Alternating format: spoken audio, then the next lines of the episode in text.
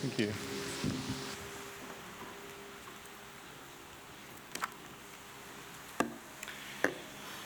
That's what a doctor says when he, they, he or she looks out on their waiting room.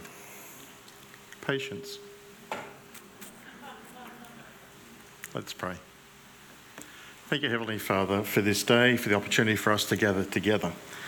We thank you again for all of the gifts that you provide for us, especially the spiritual gifts, for our Saviour, for your Spirit, for our salvation, and for your word.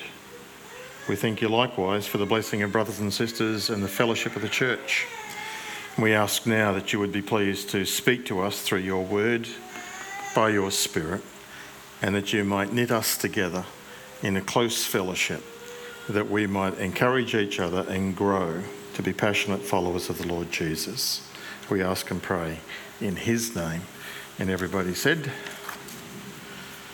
Amen. This passage is, of course, very famous and very common. And at this time of the year, we repeat and retell these stories, and that's appropriate as well. Uh, God has spoken to John by sending the angel Gabriel to him in the temple. And in the beginning of Luke chapter 1, we have that story told to us, and the result of that is his wife Elizabeth, in her senior years, becomes pregnant through the normal husband wife relationship. So it's not, it's a miracle, but it's not unique. The birth that we're going to look at this morning is, in fact, unique. There are many births in the, uh, in the Bible which are miraculous starting with Abraham and Sarah and Hannah with the birth of her son Samuel. They're miraculous, and there are others, but they're not unique. It's God enabling a man and a woman to conceive a child together. But with Jesus, uh, there is no earthly father. It's mum and God. That's unique.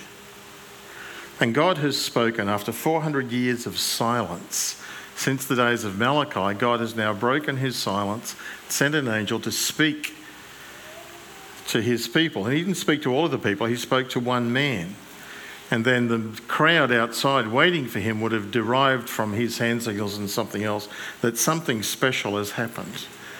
Um, and then, of course, his wife Elizabeth would know that the angel Gabriel had come, and perhaps close family friends uh, discovering her with her pregnancy and so on. It's, of course, confirmed by John's muteness, him not able to speak until the birth of the child.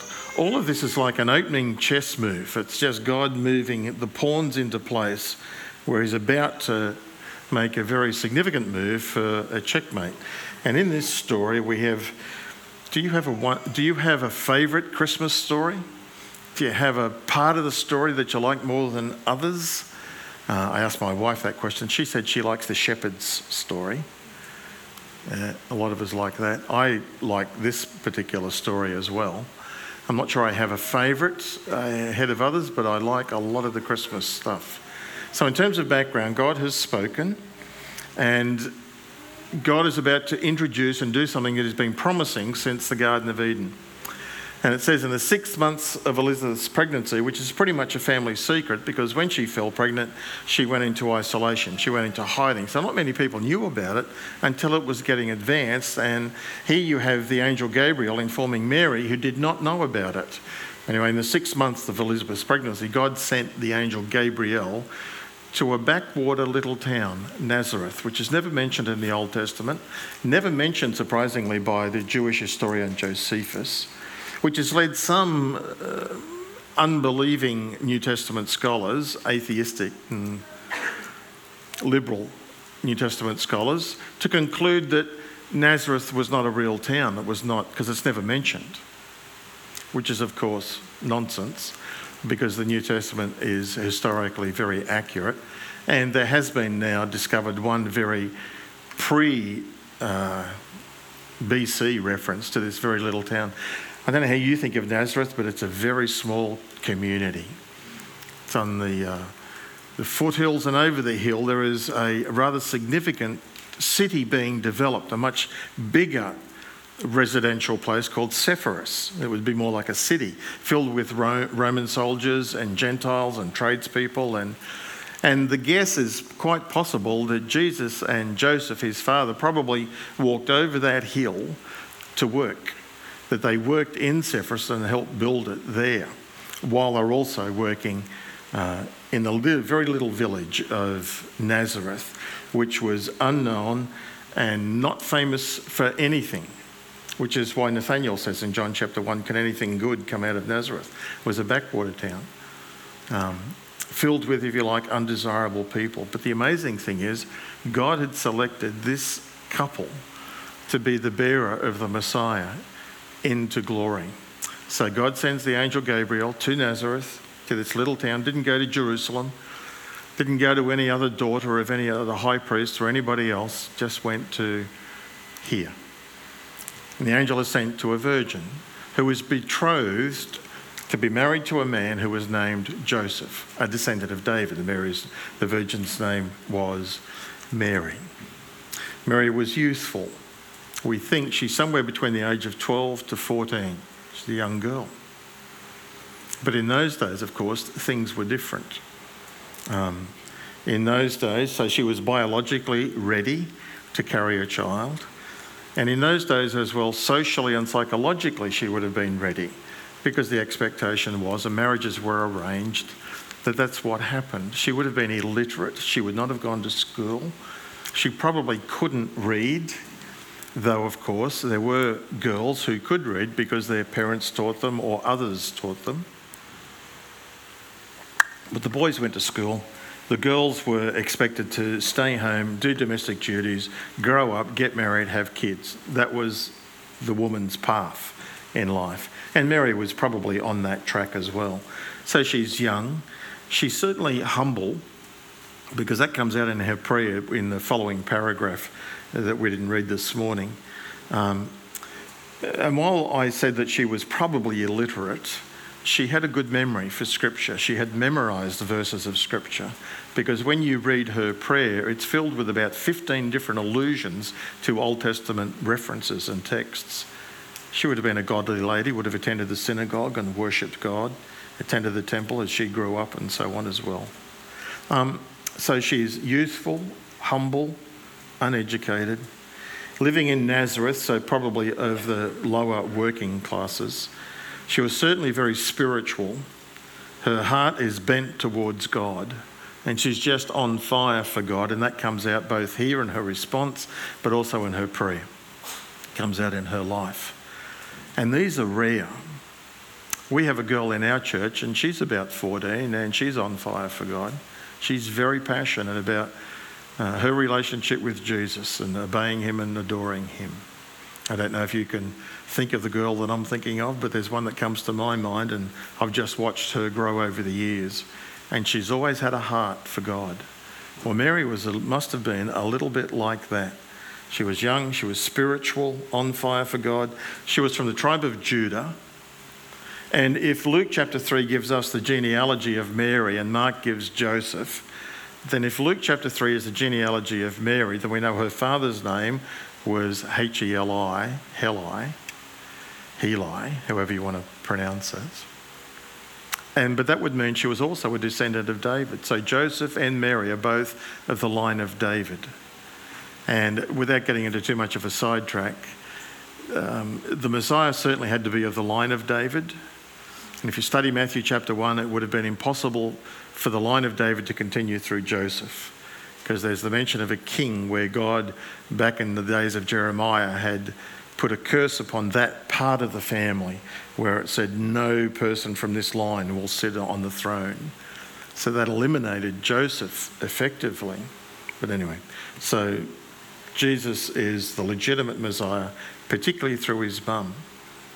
She is betrothed to Joseph, and Joseph is, well, it doesn't tell us there. We know that he is a carpenter, or actually, he's a craftsman.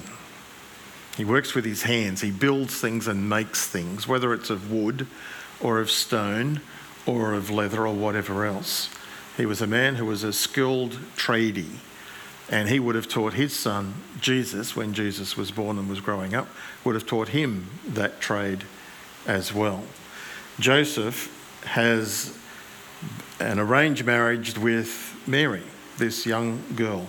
Their parents would have got together and contracts would have been drawn up and money exchanged and all of this sorts of thing. And the betrothal, which is not part of our culture, but it's like an engagement, except it's much more binding. The only way to get out of a betrothal is through death or divorce.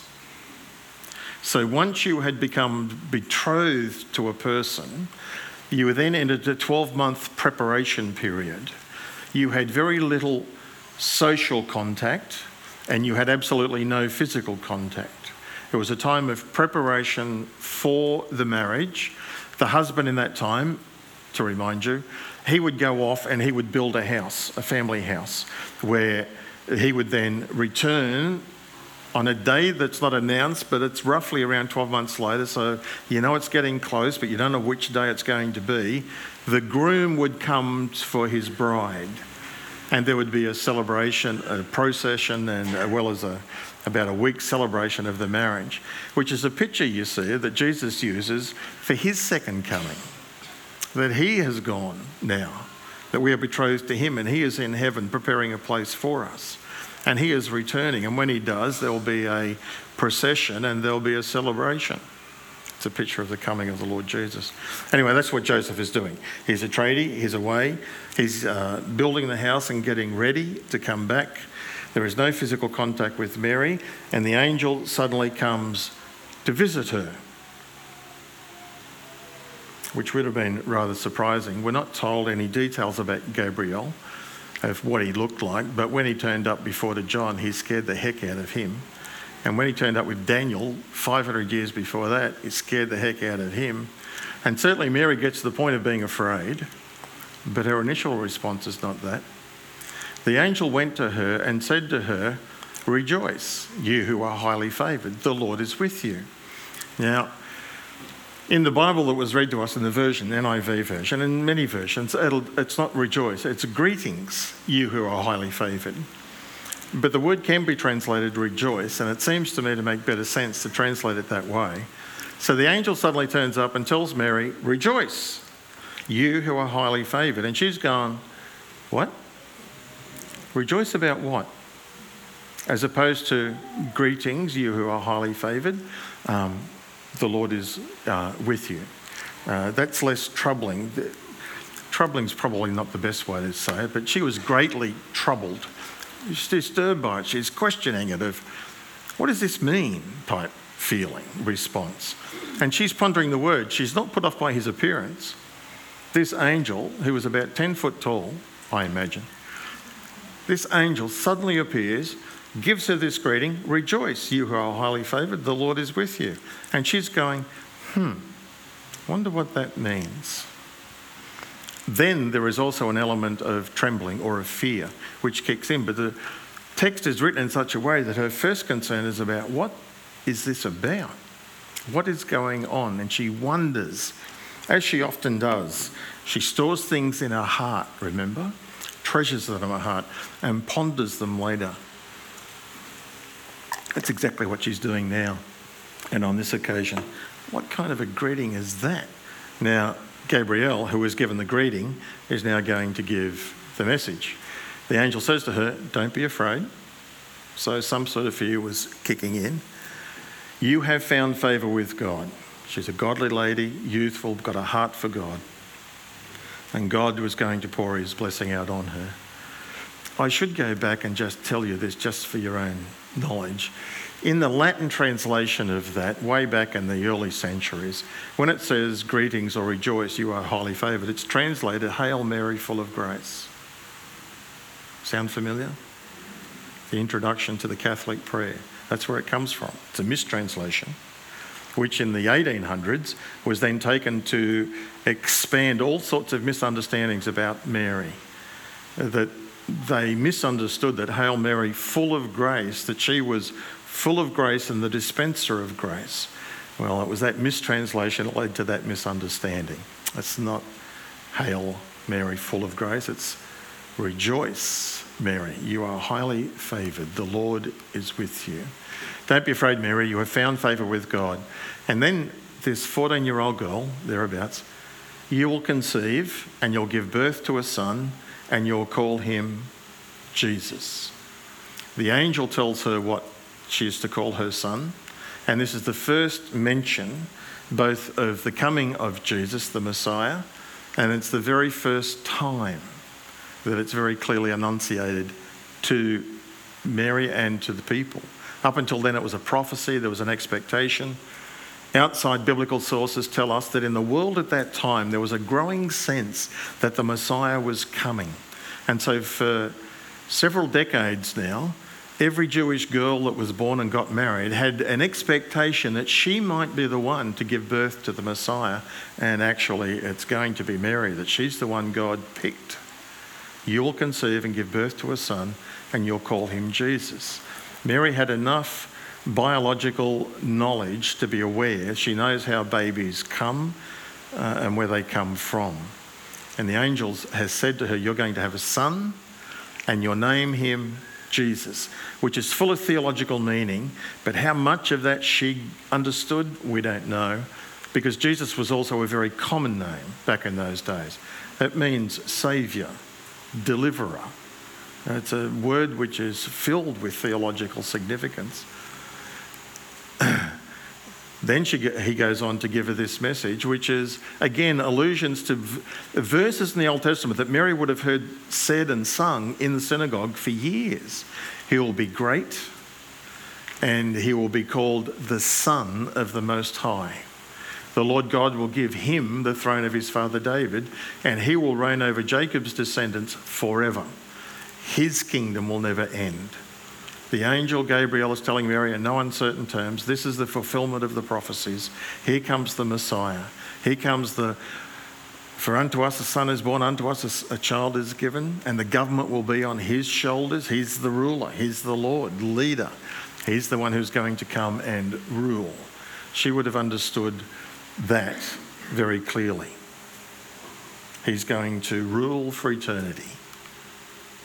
Mary's got a question. And it's not a question of doubt, it's a question based upon, I, okay, I believe that, I understand what you're saying, and I accept it, but how will that happen? Because she has enough knowledge to know I've never had sexual relations with a man, so how can I conceive? How will this happen? I know it's going to happen. How's it going to happen? So she's obviously thinking, and she does the right thing. She asks the question. So it's good for us to do similar things. The angel then answers her, gives her an explanation of what's going to happen. And he says in very clear, strong terms God the Creator is going to do it. The Holy Spirit will come on you, the power of the Most High will overshadow you. So that the Holy One to be born will be called the Son of God. God's going to do this. There'll be no human male, no father involved in this birth. God, the Creator, is going to take your seed, your egg, and He is going to fertilize that in your womb and you will conceive. Which means, of course, that this child will have the appearance of the mother. You know, when we have kids and they look like mum or they look like dad or they look like a combination, would mean Jesus would have looked like his mum. Interesting thought, isn't it? The Holy One to be born in you will be called the Son of God. The Spirit of God is going to do it miraculously. Hebrews chapter 10, verse 5 reminds us Jesus coming into the world says, A body you have prepared for me. He's praising and adoring the Holy Spirit in Hebrews chapter 10. So the virgin birth is presented to us as a fact, it's not a myth. Even in the Quran, apparently, it talks about, and they believe, the virgin birth. And believe other things about Jesus, but they don't believe the essential ones. then the angel goes on to give a sign. The explanation is God's going to do it. He's going to do something special. You're the chosen one, and He's going to enable you to conceive the Messiah. Then he says, even Elizabeth, your relative that you don't know about, but she's now having a child in her age, uh, old age, and she's in her sixth month. She was unable to conceive, and now she has. And then his final word to her is For no word of God will ever fail. Nothing is impossible with God. And if you believe verse 37, then you won't have any trouble with this story at all. That it's all about what God does in our world. God has spoken, and God is about to act. Mary's response as a 14 year old girl, a heart for God, thinking about what will this mean for my reputation? What will people think? What will Joseph think? She says submissively, I am the Lord's servant. May your word to me be fulfilled. Your way, Lord, your will. I'm available. Use me. And then the angel left her. It's an amazing response. Surely she would be her story would be questioned, and not many people are going to believe it. And certainly Joseph was in that category for a little while.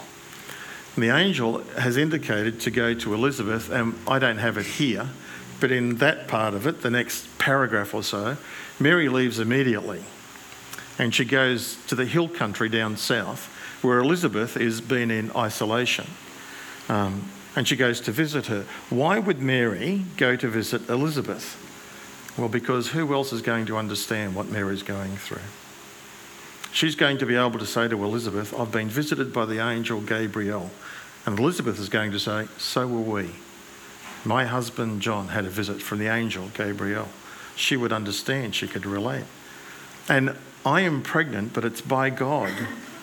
And Elizabeth can go, I understand, because I am pregnant, and it was by a miracle of God. So Elizabeth was the one person at that time, certainly, who would be able to support and encourage and understand what this young girl was about to go through. And as soon as Mary finds Elizabeth, you remember the story as well that uh, Mary greets her.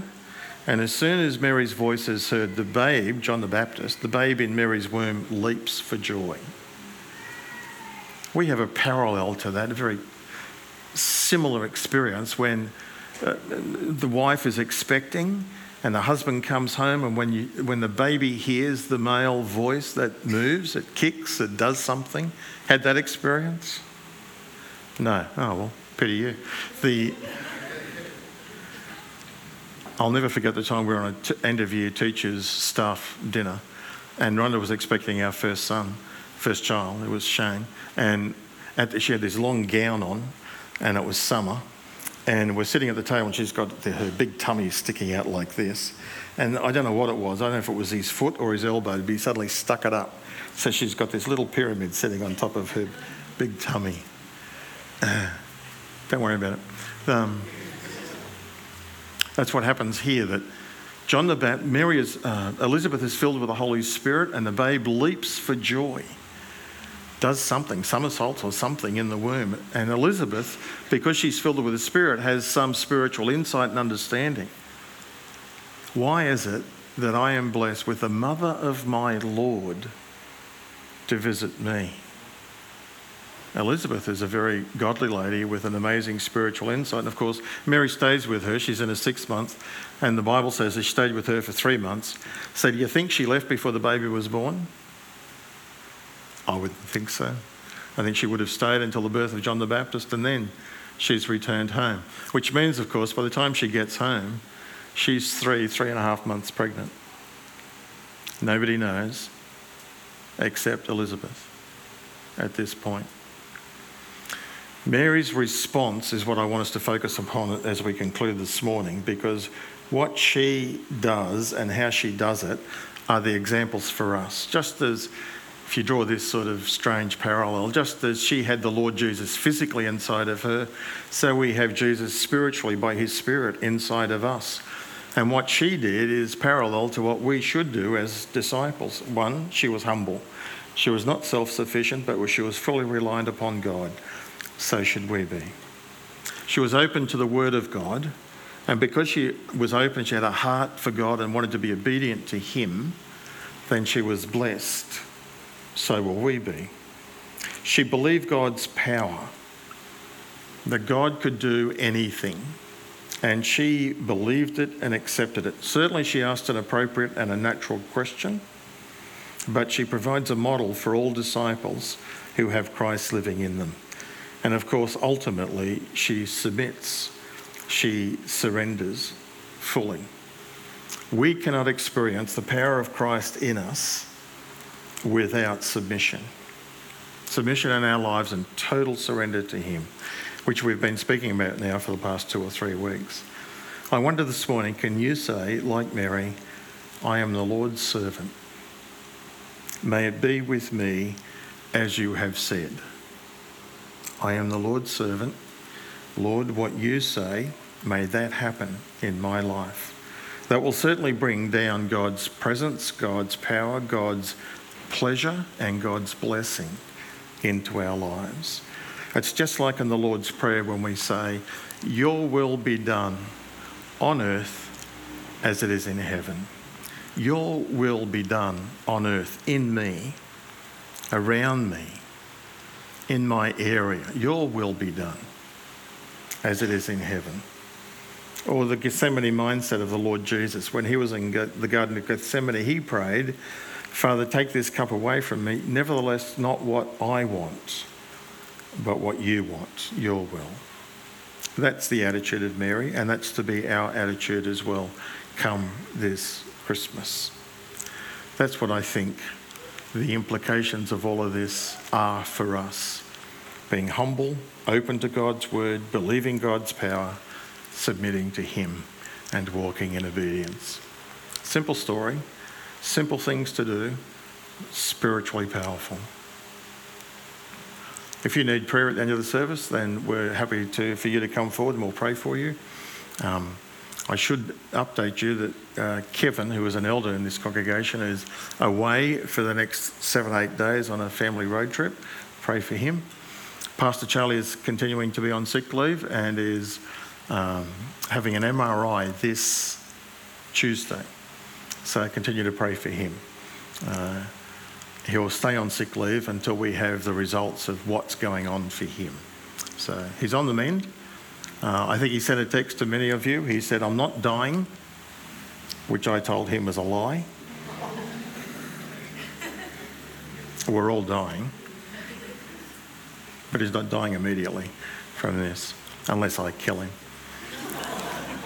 which won't happen. Let's pray. Oh, let's stand and pray. We'll finish our service.